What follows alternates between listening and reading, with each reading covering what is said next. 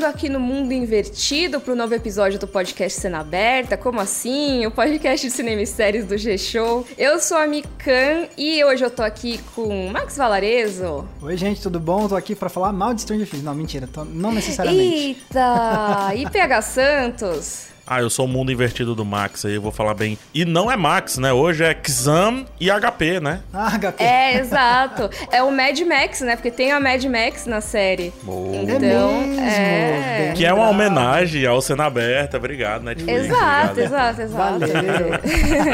Boa. Pois é, a quarta temporada de Stranger Things, ou melhor, né, a primeira parte da quarta temporada de Stranger Things chega aí à Netflix nesse dia 27 de maio. E aí, assim, sobre essa coisa de ser a primeira parte da temporada, a gente tem um episódio que a gente fez no Cena Aberta sobre esses formatos de temporadas, essa coisa de ou sair a temporada inteira, ou sair semanal, ou sair metade da temporada de uma vez. Enfim, se vocês quiserem ouvir, tá aí no nosso feed do Cena Aberta, que inclusive você encontra no G-Show, no Globoplay, em todas as plataformas de áudio. Ó, gostaram da minha conexão aí? Adorei. Muito boa, né? Impecável. E hoje a gente vai comentar Stranger Things, a gente vai falar do que esperar dessa nova temporada, mas também o que a gente acha da série num geral. Então esse começo do papo é sem spoilers, pode ficar por aqui, não tem problema. Caso você nunca tenha assistido, pode continuar. Se e quando for ter spoilers, a gente vai avisar. Podem ficar tranquilos. Então, gente, vamos conversar sobre Stranger Things? Vamos. Vamos lá. Bora, bora lá. Tá piscando a luzinha aqui de casa já. Aqui Vamos, também. vamos logo.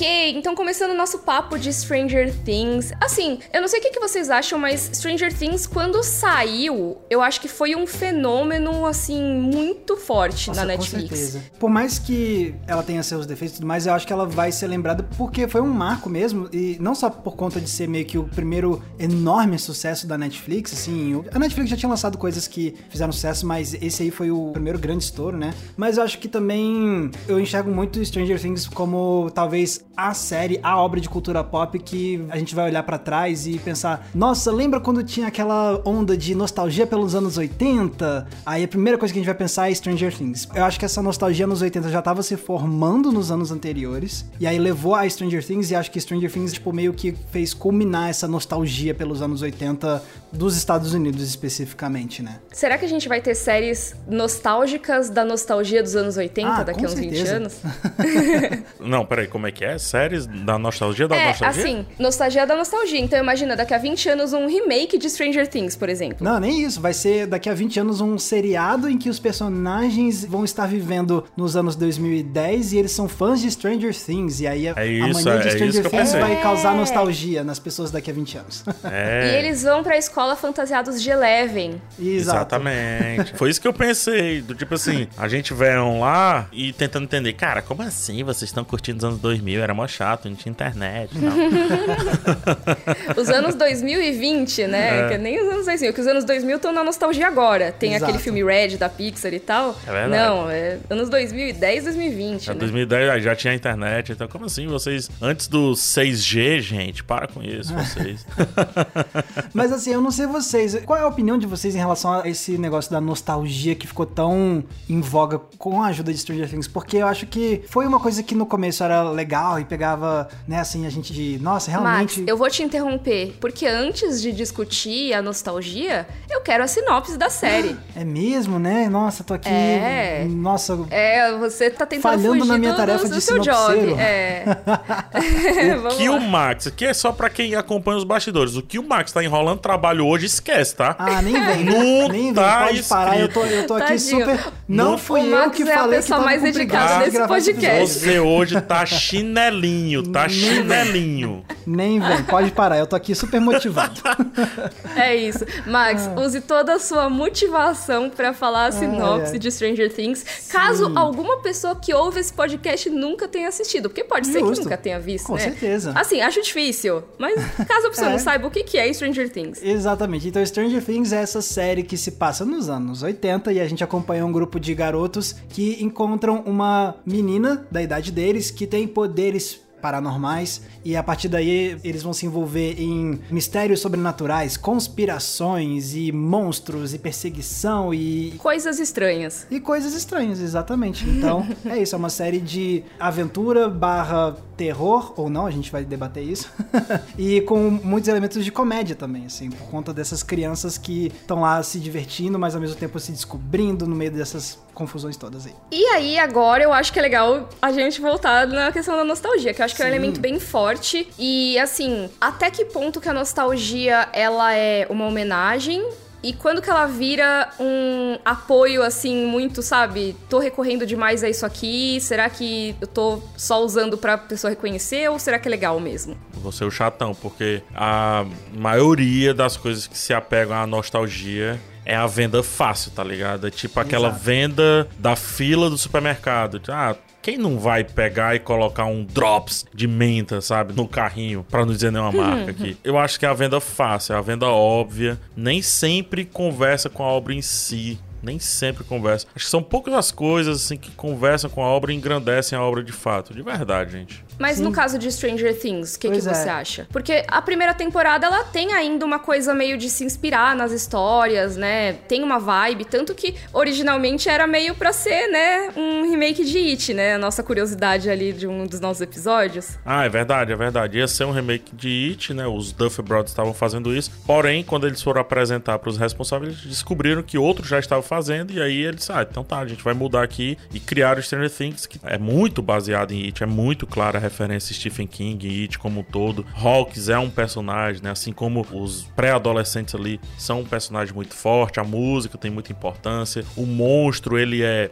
visual, ele aparece de fato, não é só uma criatura inanimada, digamos assim. E aí respondendo a pergunta que tu fizeste, Mika, agora, Stranger Things eu acho que lida bem na primeira temporada com nostalgia. Eu acho que a primeira temporada, a nostalgia ela ajuda essa história a ser contada. Tanto a nostalgia para dentro da cultura pop em si, enquanto audiovisual, mas também para com o RPG. Parte do porquê aqueles meninos vão enfrentar aquele mal, porque o que você deve fazer é liga pra polícia, pô. Né? Uhum. Não vai enfrentar, não pega sua bike e vai resolver isso. Mas parte de enfrentar o Demogorgon, que é um monstro nomeado por conta de um jogo de D&D, né, Dungeons and Dragons, parte dessa ânsia, desse gosto que eles têm pelo RPG. Então, a história só acontece por conta de um elemento nostálgico que para eles, obviamente, não é nostálgico. Então, eu gosto É o dia a dia como... deles. É, então eu gosto de como a nostalgia é vendida ali. Mas se a gente for pegar a segunda temporada, já se perde um pouco, já fica muito escrachado. em grau e número, assim. Minha opinião é essa também. A primeira temporada funciona super, e aí depois começa a aparecer que, ah, olha só, é tão no shopping. Exato. Ah, a maquiagem. Exatamente, exatamente. Porque é isso, assim, a primeira temporada não era só a ambientação e as referências de cultura pop da época, era justamente como as pontes que a primeira temporada construía com as inspirações para Stranger Stranger Things. Então, realmente usar essas referências como uma parte da planta, digamos assim, né? Da planta é. baixa da série. A motivação, né? E você realmente, tipo, ir montando os elementos básicos da narrativa, de onde vai vir o monstro, como é que vai ser a construção do mundo invertido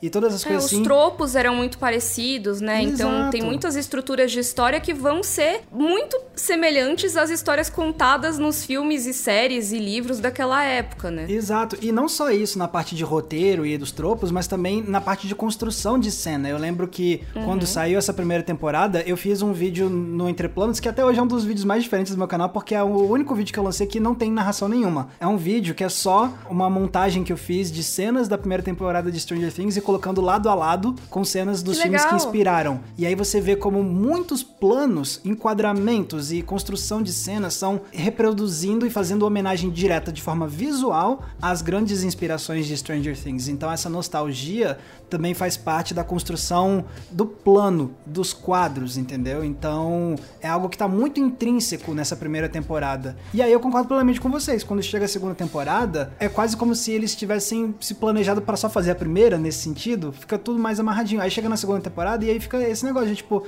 é, né, anos 80, olha só, a gente vai tocar essa música dessa banda que fazia sucesso e a gente é. vai mostrar é. esse negócio que fazia sucesso nos anos 80 e. Tem a piscina e é. não sei o é. quê. E, E tipo, aí, tipo, hum, a parte da construção da história e dos planos, isso é quase ignorado já a partir da segunda temporada. É porque, assim, eu acho que a construção da boa nostalgia passa muito por algo que você falou, que é a ambientação. No exato momento que você acredita que aquelas pessoas não estão vivendo uma nostalgia, que elas estão vivendo simplesmente a vida naquele espaço-tempo, a nostalgia é nossa. Então fica perfeito. É uma história ambientada numa época que é nostálgica, mas pra eles não faria sentido dar nenhum destaque àquilo porque é o mundo que eles conhecem, né? Exatamente. É como se a gente pegasse, estivesse conversando aqui e falasse bem assim: "Nossa, vamos conversar pela internet no nosso podcast e segurando nossos celulares, os smartphones, na mão". Perfeito. Nossa, que legal, que tecnológico. Ninguém fala assim. Não tô falando que Stranger Things é assim, mas é só pra dar uma coisa de como a nostalgia, às vezes, quando é colocada de uma forma óbvia, numa história que se passa na época, Ok. fica estranho, porque os personagens não vivem assim. Se você não tá falando, eu tô falando que a segunda temporada é assim. Porque a segunda temporada, ah, Ghostbusters. Por quê? Por que Ghostbusters? Não,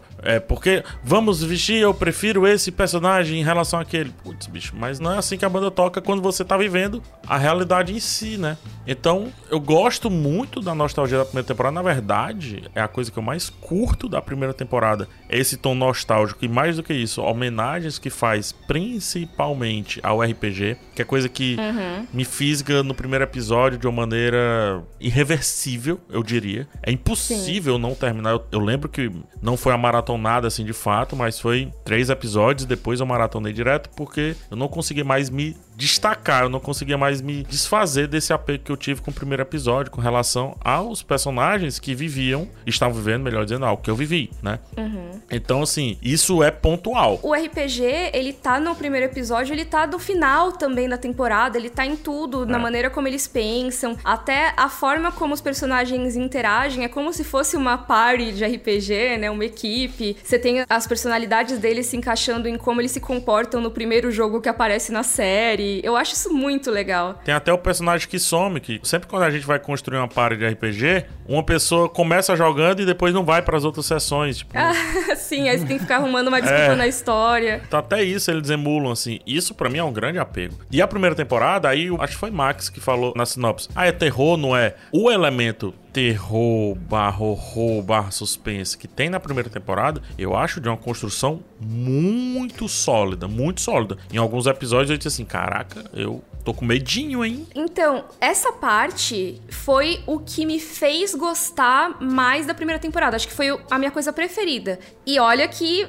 quem acompanha o Cena Aberta sabe, né, que eu sou medrosa, né, gente? Então, assim, Tem uma pessoa atrás de você, Mika. ah, não, pelo amor de Deus, PH, não. É, não faz isso. Mas assim, eu tenho medo de susto, eu tenho medo de histórias de terror. Então, é muito difícil eu ir assistir algo com a etiqueta terror. Mas, coisas que têm elementos de suspense e terror, às vezes eu acabo assistindo sem saber muito o que tem. E eu amo. E Stranger Things é um desses casos. A primeira temporada me fisgou exatamente por causa desses elementos de suspense que chegam a flertar bastante com o terror ali, Aham. né? Mas principalmente, assim, dessa coisa de conspiração. Não só do monstro, mas assim, cara, o que que tá rolando aqui? O mistério me fisgou de uma forma que o PH, não sei se maratonou, mas eu maratonei. Cara, eu assisti de cabo a rabo. Eu amei a primeira temporada. E teve realmente episódios que eu senti medo. Eu fiquei, caraca, espero que não fique mais assustador que isso, porque senão eu não vou aguentar.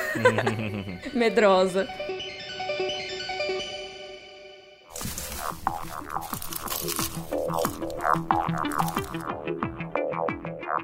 Da minha perspectiva, foi muito uma das coisas também que me surpreendeu nessa primeira temporada, porque você começa vendo, né, pô, os garotinhos lá sendo tudo engraçadinho, e aí vem alguns episódios que pegam uns negócios de nojeira mesmo, e uns negócios mais gráfico, e eu fiquei, caraca, sério que colocaram isso nessa história? Eu, tipo, eu pensei, pô, respeitei, de É verdade. super gráfico e tem toda coisa de conspiração e coisa assim. Ah, e aquele prédio do governo que tem alguma coisa abandonada, o que será que tem? Cara, isso é muito legal e eu acho que eles construíram muito bem esse suspense ao longo da temporada. Sim. Uma coisa que eu não curto, que aí acho que o PH comentou, que eu entendo que é mais da época, mas eu não curto que o monstro aparece. Ah, Ah, sim. você eu não queria curte que ele isso? aparecesse menos, é. Porque pra mim era bem melhor se ele não aparecesse, né? Tirando isso, o terror pra mim, pegou, sabe? Tipo, pegou bem, sabe? Então acho Sim. que esse é um dos sucessos. E outras coisas, né? Você tem mudança de personagens, você tem, tipo, o Valentão que acaba virando mais um mocinho, né?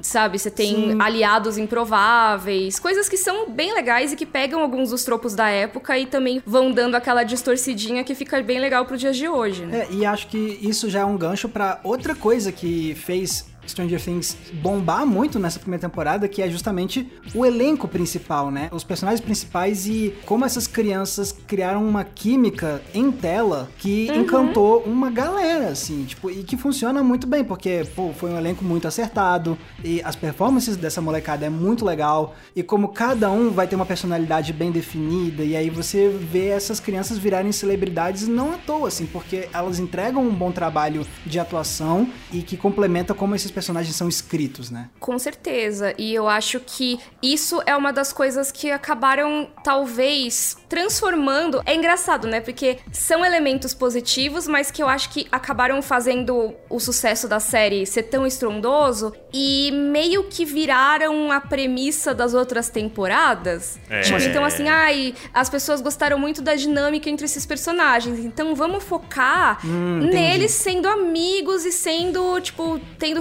relacionamentos amorosos e não sei o quê. Uhum. E vamos transformar isso em outra coisa comum nos anos 80, que é aquele drama adolescente, né? Uhum. Aquela história adolescente do grupo, né? Agora que eles estão crescendo, a gente consegue colocar essas subtramas aí também. Só que para mim o problema é que a subtrama vira assim metade da trama toda e atrapalha. Entendi. É, a segunda temporada tenta dar uma desviadinha disso, eu penso, porque ela localiza muito os personagens um com o outro, assim, tipo. Tem núcleozinhos, né? É, tem núcleozinhos, porque fica mais fácil de filmar. Você filma mais rápido quando tem núcleozinhos. Por quê? Porque você não precisa estar sempre com o um elenco completo, organizando um cenário gigante, muitas lentes, muita gente para lidar. E tem uma outra coisa, né? Essas crianças foram crescendo num baita sucesso de série e começaram a ficar com a agenda bem ocupada. Te interrompi para isso, não, acho que é bom certíssimo. Só você continuar. É certíssimo. a série volta a Winona Ryder, né? Fazia tempo que ela não participava. Mas quem bomba é a Millie Bobby Brown e o Finn Wolfhard. Coincidentemente, ele já tinha gravado o It durante Stranger Things. Então, na primeira temporada, ele já estava gravando o It, né? A participação dele. Mas, bem legal você trazer isso, Mika, porque eu acho que isso afeta muito a segunda temporada, que traz coisas boas, como, por exemplo, o Dustin, a jornada do Dustin lá com o outro personagem que eu me esqueci o nome. Com o Steve, né? Isso, perfeito. Com o Steve, sim, né? Sim. E que tem uma mudança muito grande de personagem, no final dá uma grande dica para ele, é super legal e tal. Daí hum, saem é coisas fofo. boas, mas ao mesmo tempo o Lucas fica muito de lado, ao mesmo tempo o próprio Mike fica muito jogado, a Eleven fica perdidaça na série, assim, fica... Tem os episódios aleatórios com ela. É, assim. tem quase spin-off dela, Nossa, tá ligado? Nossa, é mesmo, eu tava quase esquecendo disso. É, então. Eu não sei de bastidores isso, tá, gente? Eu tô chutando total. Mas tem uma coisa que existia muito nas séries antigamente, que era o tal do piloto disfarçado. É como se fosse um teste no meio de uma série específica para ver se outra série pode dar certo, não é isso? É isso, você apresenta um novo grupo de personagens, Sim. sabe? E você coloca um personagem vivendo nesse outro mundo aí, e aí você vê se o público curte. É isso mesmo. Se o público curtir, pode virar uma série derivada. Inclusive, a gente tem um episódio de séries derivadas, tá? Caso vocês queiram saber mais a respeito. Mas isso era uma coisa relativamente comum na TV dos Estados Unidos. E aí, eu não sei, podem me corrigir, tipo, trazer na hashtag podcast sendo aberto informações de bastidores aí, mas me soa tanto como uma tentativa de piloto esse episódio à parte. É, soa porque é. Eles falaram Era depois. isso mesmo? ah, então é isso. Eu tava, tipo, com isso na minha cabeça, eu não sabia se tava confirmado ou se era só viagem minha. Não. Então é, né? falar disso. Nunca é, cogitaram disso. na época, mas aí caiu por terra. Então é total um piloto disfarçado, é. eu tava certa. Não é um episódio, não é um arco, melhor dizendo, muito bem quisto. É, não deu certo não. Não, não deu bom não. E só pra concluir o que eu ia dizendo, o signo amizade é muito legal, mas cara, o que a primeira temporada construiu de signos materiais, pô, isso é muito massa. Os UEFOs lá da ah, Eleven. Os Egos. É, exato. Putz, eu viajei para os Estados Unidos nessa época, eu tive que bater foto com um no supermercado, porque eu um idiota batendo foto com uma comida no supermercado. Ah. ah, eu tenho certeza que você não foi o único, PH, tá ah, bom? tomara, tomara. É, então não tem problema. Eu tá sou idiota bem. em muitas situações, mas nessa eu me senti um pouco mais. Aí... Teve um kit que eu ganhei uma época que veio com com uma almofada em formato de waffle Olha. pra fazer homenagem a Stranger Things. Eu tenho até hoje. Aí. Eu acho muito fofo, inclusive. É, então tem muitos signos espalhados, o lance das bicicletas e tudo. e As luzinhas. As luzinhas, eu até tatuei as luzinhas, run. Então, eu acho que esses signos são muito fortes. E o que é que acontece depois? Esses signos se diluem porque ou você fica trazendo outros signos pra dar um enxerto à série, ou você se apega a esses, né? Eles não podiam mais se apegar porque a história tinha que andar. E eles não construíram mais nenhum signo novo, focando-se muito nos personagens. Os personagens são legais, eles são importantes, eles são referência. Mas o signo, material, walk-talk, etc. Eu acho que é o que dá uma grande sustentação na empatia, no carisma da história. É, eu acho que eles tentaram, viu, PH, trazer esses outros signos, mas não pegou. Porque não teve essa coisa de trazer mesmo pra trama de um jeito significativo, que nem as coisas da primeira temporada que você citou. Porque, por exemplo, poxa, a bicicleta, eles estão o tempo todo ali. A bicicleta que cai pro lado quando o personagem some,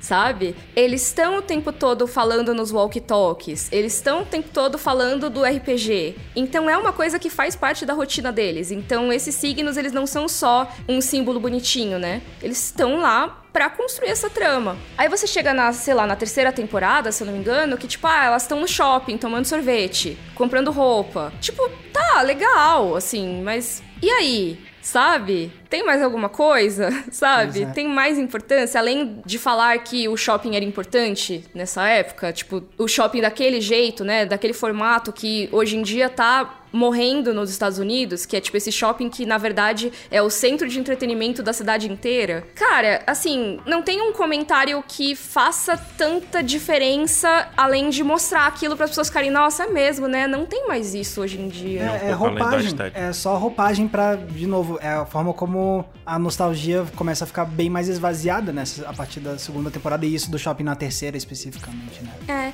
e que também vira uma coisa que eu, de novo, trago aqui, porque eu, é uma das coisas que, pra mim, acabam prejudicando a série, que é um foco muito grande nos relacionamentos entre os personagens, que não é de um jeito que a trama faz tanta parte, sabe? Não sei se vocês me entendem nessa eu parte. entendo. Tipo, eu acho que pra mim, eu nem me incomodo tanto com a quantidade de tempo que é dedicada a essas relações. O problema é que eu acho que fica uma construção de drama tão básico, mas tão clichê, É. mas tão ralo. Tipo, o negócio é assim, Stranger Things tem essas várias referências dos anos 80 e aí quando ele tenta pegar essas coisas das relações entre os adolescentes e o drama adolescente, qual é a grande referência de drama adolescente dos anos 80? Os filmes do John Hughes, né? Então, parece que ele tá querendo emular um pouco os filmes do John Hughes, mas sem ter 10% da sensibilidade emocional que os filmes do John Hughes tinham pra retratar a vida dos adolescentes. Eu acho que isso pra mim é exatamente porque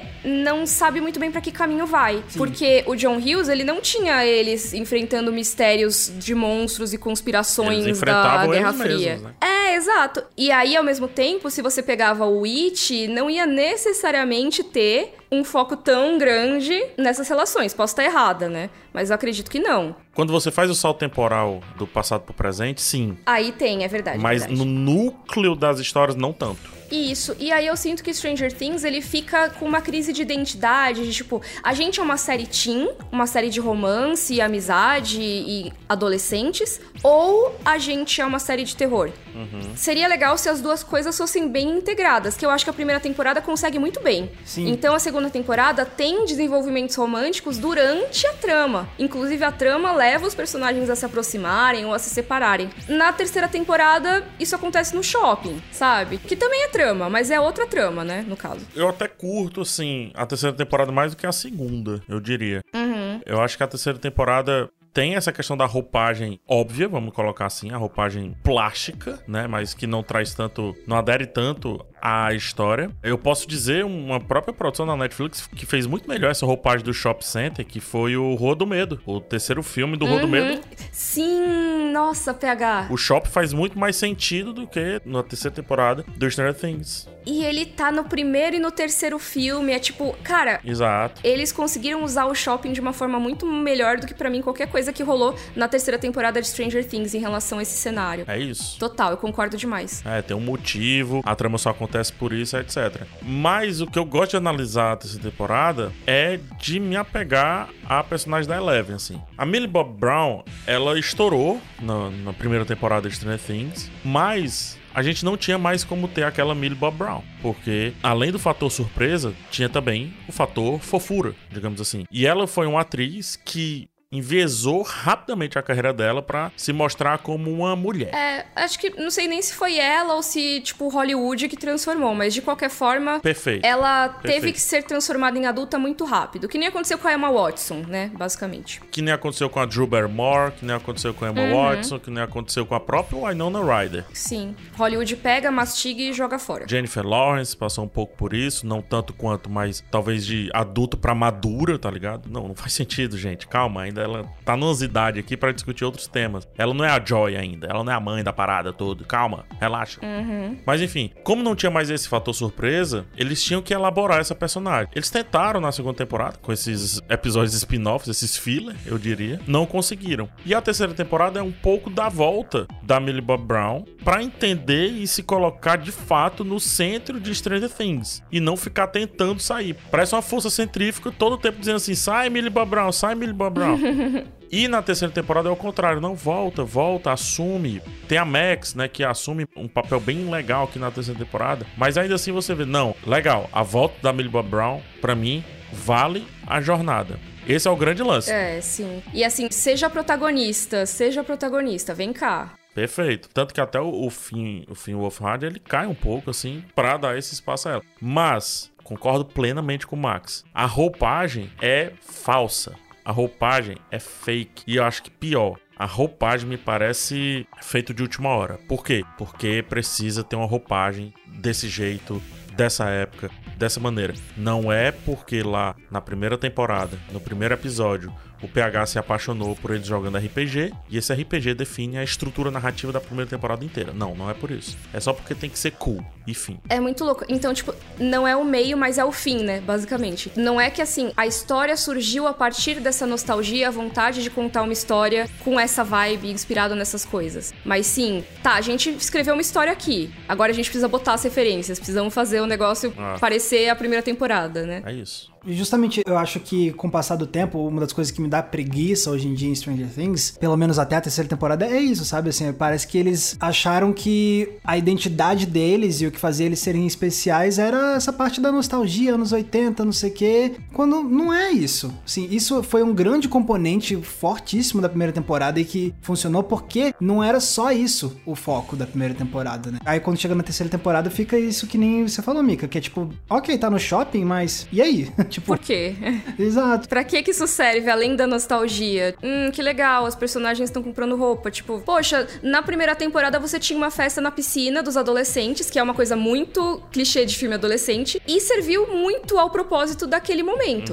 Uhum, sim. É um grande gatilho pra, pra uma parte da história. Mas aí me incomoda também não só a parte, por exemplo, de como eles constroem o drama dos adolescentes, né? Que eu acho que fica super raso. Mas eu acho que isso acaba se expandindo para as outras coisas que Stranger Things supostamente é. Porque eles falam, ah, a gente tem esse lado do, do adolescente, mas e aí? A gente também tem o lado do terror e tem o lado do suspense. E aí, tudo isso funcionava de uma forma melhor na primeira temporada. E quando vai passando pra segunda e pra terceira, essas coisas também vão capengando. Então, tudo que a gente falou bem do uso de terror na primeira temporada, na segunda e na terceira, é quase inexistente, assim, de- não tem esse mesmo impacto. O que você tem de terror na terceira temporada não impressiona da mesma forma, não causa a mesma inquietação do que causava na primeira temporada. A parte de suspense, conspiração, essas coisas assim, fica. Eles reduzem, na minha opinião, na terceira temporada, a parte da conspiração e do suspense, reduzem a uma desculpa pra criar cenas cômicas, entendeu? É, eu acho que acabam abraçando a parte mais assim. Ah, o pessoal quer ver monstros e comédia, quer ver o Caça-Fantasmas, sabe? Ao mesmo tempo também eles tentam construir uma pegada meio épica que tenta explodir aquela aventura dos amigos. A gente tá entrando em spoilers aqui, né? Acho que é legal pôr o aviso. É. Gente, spoilers. Estão rolando spoilers aqui, por favor. Vamos de spoiler, vamos de spoiler. É, aviso de spoiler, se vocês quiserem evitar qualquer spoiler aí, principalmente da terceira temporada,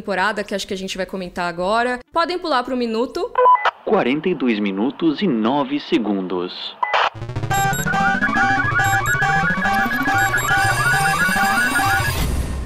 Zona de spoilers.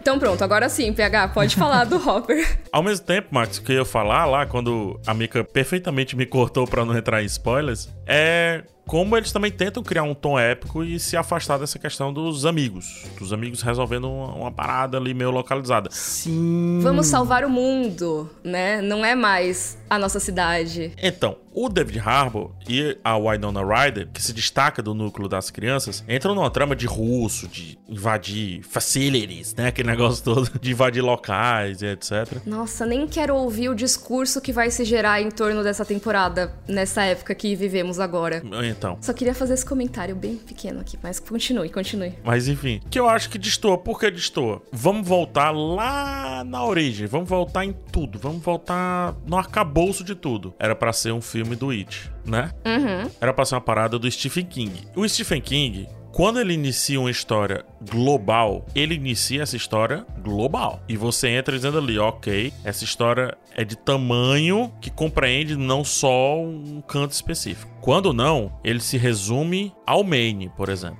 né, que é um local, uma região dos Estados Unidos onde ele passa muito suas histórias. Então aquele cachorro que persegue aquela pessoa, aquilo vai ficar ali, naquele local. Aquela névoa vai ficar lá. Aquela névoa vai ficar por ali, né? Você não sabe o que está acontecendo para além daquilo. Outro exemplo, próprio It é dentro da cidade, é aquilo, e só volta para lidar quem sabe o que aconteceu tantos anos depois, e fim. Posso citar mais exemplos ainda. Karen é estranha, é a história daquela pessoa, naquela situação, com aquela família, se resolve ali e vamos. A história é muito confinada, é tudo confinado, né? Sob a redoma, né? Under the Dome. É ali dentro também. 1963. E por aí vai. Olha só o tanto de exemplos que eu tô falando de um cara que escreve milhares de filmes e que, se ele precisa tornar a história magnânima, ele escreve uma outra história. Entendeu? E Stranger Things tentou, como é que eu posso dizer? Tentou unir o. Não é nem o útil ao agradável, mas tentou. Abraçar o mundo com. Como é que é? Abraçar o mundo com as pernas. Isso. É, tipo isso. Mas é, total. Eu concordo demais. Eu acho que é isso. É uma série que quer ser muitas coisas. Ela quer ser terror, ela quer ser comédia, ela quer ser romance, quer ser drama adolescente. Ela quer ser singela ao mesmo tempo. Quer ser singela e épica. Quer ser conspiração pequena cidade interior ou conspiração Guerra Fria. Estamos aqui numa base russa. E no fim, quando ela quer fazer tudo isso ao mesmo tempo, talvez ela não consiga fazer tudo tão bem. É que tipo o Pato, né? Que ele faz muitas coisas. Nenhuma delas ele é o melhor. É, ele sobrevive em tudo, mas assim, também tá ruim de predador.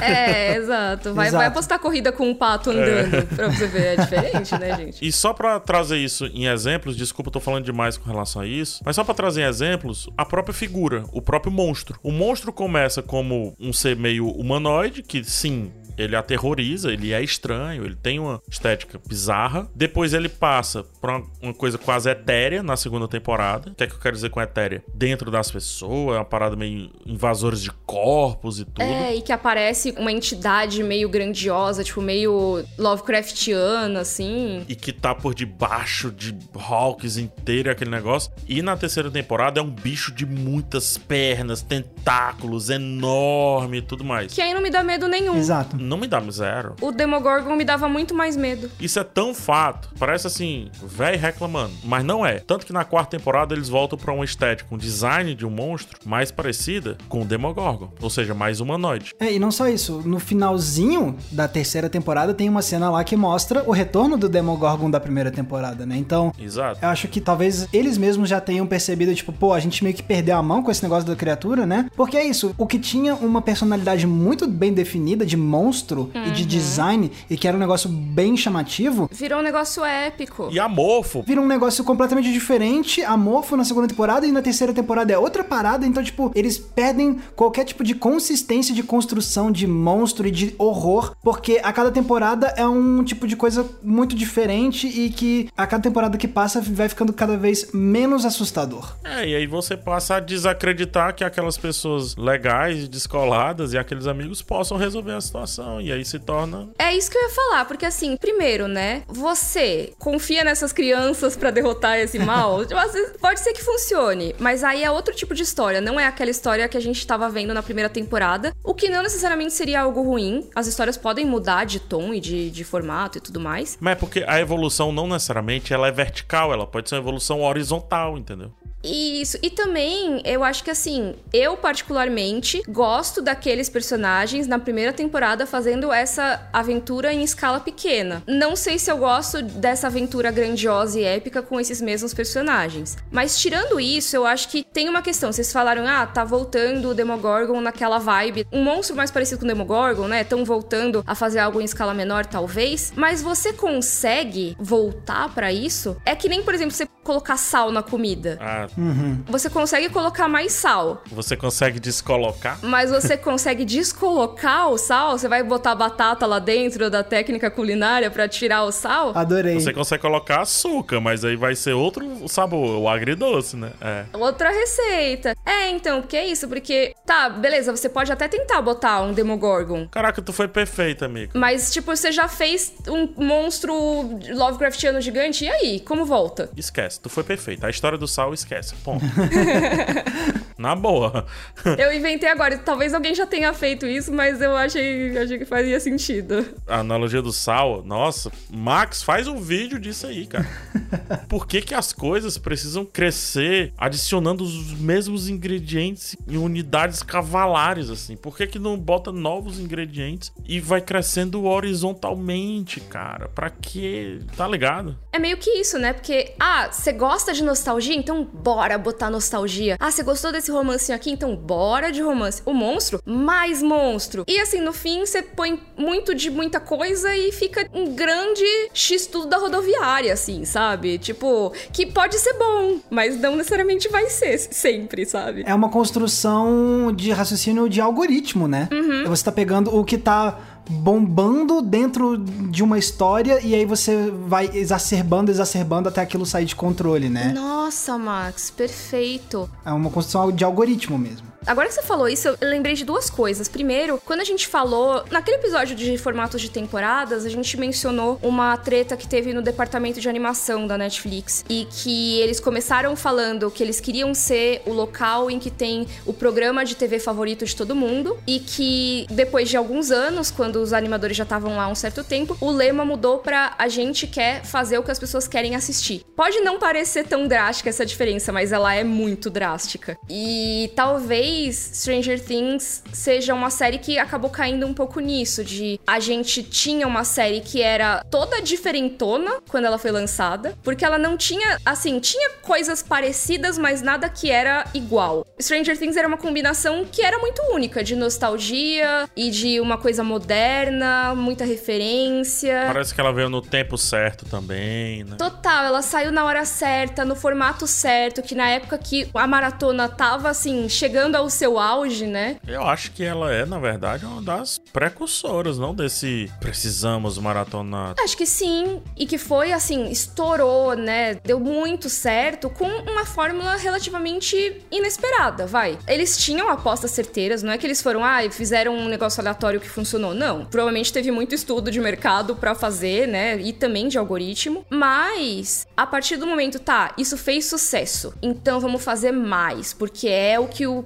pessoal assiste, então o nosso algoritmo, seja o algoritmo, nesse caso, da própria plataforma, mas também o algoritmo, vamos pensar do mercado, né? Que são os executivos que estão lá, poxa, queremos mais isso. Ah, o pessoal gosta da Millie Bobby Brown, então bota ela mais forte na trama. Ah, as pessoas gostam do Demogorgon, então faz o filhote do Demogorgon. E aí a história acaba se perdendo, eu acho. Eu acho que ela perde o que tornava ela única. Com certeza. Eu tenho muito medo que não dê pra voltar atrás quando você faz esse tipo de coisa. Aí talvez eu vá ser a tua contrapartida. A analogia do sal é perfeita, assim, perfeita, maravilhosa e tudo mais. Porém, porém, do meu ponto de vista, eu, PH consumidor, e acredito que vocês, nós que já identificamos isso, quanto você diminui, torna um pouco mais íntimo ali, pra gente, talvez seja assim uma boa resposta. A gente vai dizer, ok, agora eu quero ficar novamente nessa história do mesmo jeito que eu fiquei um dia lá na primeira temporada, começo da segunda, quer que seja. A questão é, e aí a sua alegoria do sal é perfeita, e para o grande público, pois a série cresceu de audiência.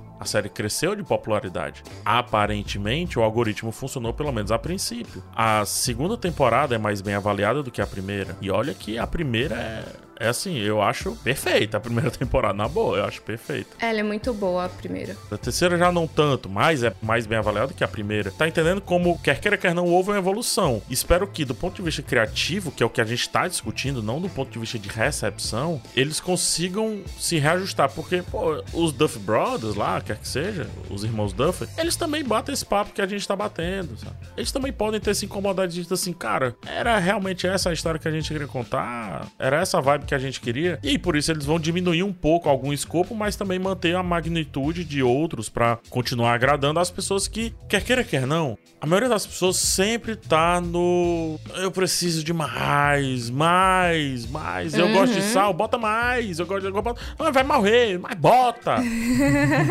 eu gosto de bacon, bota 10 bacon. Eu gosto de hambúrguer, eu quero um hambúrguer de 600 gramas. Não, cara, nem cabe na tua boca. Não, mas eu quero, eu vou comer o maior hambúrguer do mundo. Tá ligado? As pessoas curtem isso. A publicidade vende exatamente isso. É, e querendo ou não, a lógica de mercado de Hollywood pra séries de muito sucesso é isso também, séries e filmes, né? Então, assim, é aquela coisa escalafobética. E tem que tomar cuidado pra não virar de um jeito que se perca. Stranger Things, assim, eu ainda vou ver a nova temporada, com certeza. Eu gosto muito. Ah, com certeza. Eu fiquei falando mal aqui, mas, tipo, cara, é só porque eu gosto muito, na verdade. Porque eu gosto e eu quero continuar assistindo. E eu tô dando uma chance, porque a série me fisgou. E continua me fisgando. Eu continuo achando legal. Mas eu tenho muito medo do que a temporada vai trazer. Então eu tô torcendo pra que não continue nessa toada. Se voltar pro mais íntimo, que dê certo. É, e eu não tô discutindo o clichê, pelo menos do meu ponto de vista, não sei vocês, mas eu não tô discutindo, da minha visão, o clichê do menos é mais. Eu acho que não é isso. É, não, porque às vezes mais é mais. Inclusive, tem um episódio que a gente gravou aí recentemente que a gente menciona o maximalismo, né? O Max cita como exemplo. Tem um vídeo do Max sobre. É verdade, tem um vídeo do Max, então assim, às vezes funciona mesmo quando você joga muita coisa ali. E Stranger Things, a primeira temporada é meio assim, ela tem muitos elementos de coisas diferentes que não necessariamente combinariam. Acho que a questão é como você direciona esse mais. Que às vezes o seu mais tá numa sacola de plástico que só aguenta certo peso, entendeu? Olha, boa, é verdade.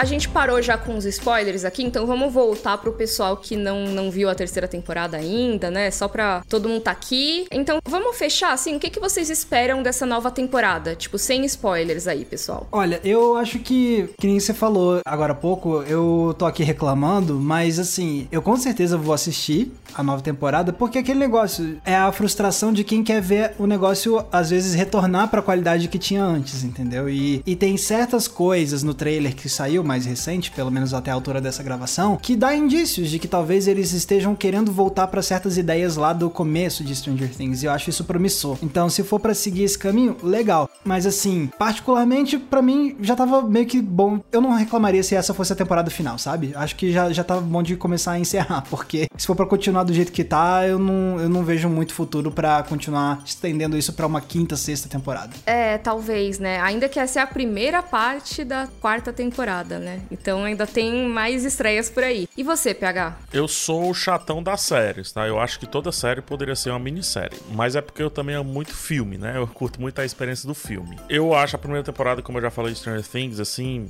um presente. Pra mim, PHzinho. Nossa, é um presente que eu nem tava esperando receber, sabe? Eu lembro, só trazer rapidinho, eu lembro que no dia que eu fui assistir Stranger Things, eu tinha uma sessão especial no cinema de rua aqui, o Cine São Luís, que ia passar o dia inteiro assistindo O Senhor dos Anéis. O primeiro, o segundo e o terceiro filme estendido. Então começava de manhã, terminava à noite. E quando terminou o segundo de Senhor dos Anéis, eu tava assistindo lá no cinema e tal, eu pensei assim, cara, tô sim com muita vontade, mas eu tô com mais vontade de voltar para casa e terminar Stranger Things.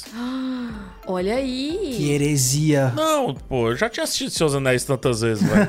tô brincando, tô brincando. Mas o sentimento que eu tava, e por várias vezes eu tava assistindo Os Seus Anéis lá na telona e etc. E eu tava pensando, cara, como é que essa história vai se desenrolar, hein? Será que essa mina morre? Como é que vai ser e tal? E foi isso que foi crescendo, esse comichão de terminar a série, né? E aí eu voltei pra casa e assisti os seis ou sete últimos episódios, sei lá. Tanto até eu fiz vídeo super rápido, assim, no dia seguinte já tinha vídeo na época no canal, um dos primeiros vídeos do canal, se eu não me engano. Mas, por que que eu tô falando tudo isso? Porque pra mim bastaria a primeira temporada. Bastaria demais, assim, sem os ganchos, etc.